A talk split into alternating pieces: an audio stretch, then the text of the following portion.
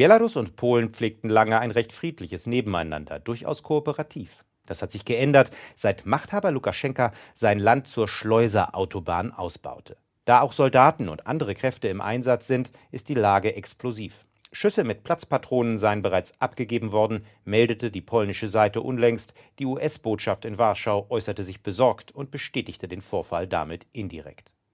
Angesichts von Hunderten zwischen diese Fronten geratener Migranten, die bisweilen im Grenzwald nach tagelanger Odyssee erfrieren, kostete Lukaschenka das von ihm mit verursachte Desaster auf seine Weise aus. Das belarussische Staatsfernsehen ließ ihn sagen: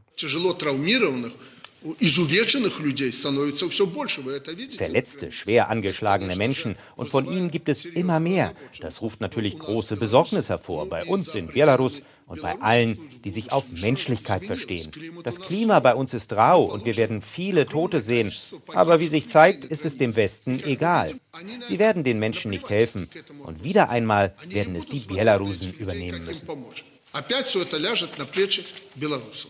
Anders als für Migranten aus dem Nahen oder Mittleren Osten, die von Polen regelmäßig zurückgewiesen werden, wie es offiziell heißt, stellt Polen verfolgten Belarusen freigiebig humanitäre Visa aus, etwa auch im Fall der während der Olympischen Spiele aus Tokio geflohenen Sprinterin Timanowskaja, die jetzt im Nachbarland trainiert und Polin werden will.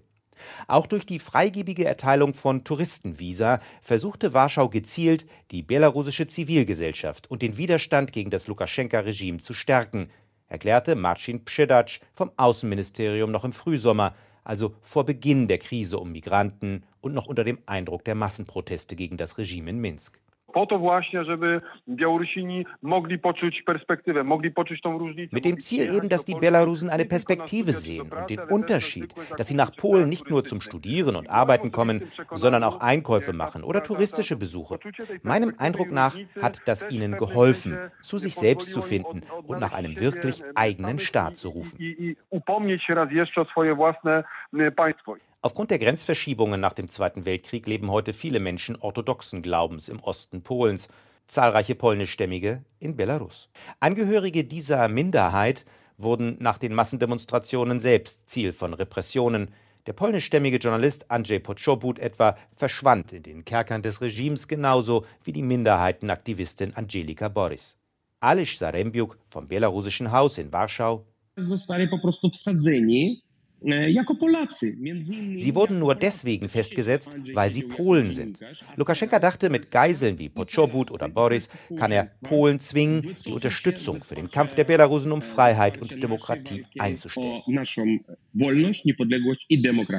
Politisch setzt sich Polen für Zuckerbrot und Peitsche ein. Die EU hält für den Fall eines Wandels im Nachbarland ein milliardenschweres Aufbauprogramm vor. Gleichzeitig setzt sich Polen regelmäßig für strenge Sanktionen ein. Gleichzeitig weiß man in Warschau aber, dass dieses Instrument irgendwann ausgereizt ist, Belarus als schwieriger Nachbar dann aber immer noch auf der Landkarte steht.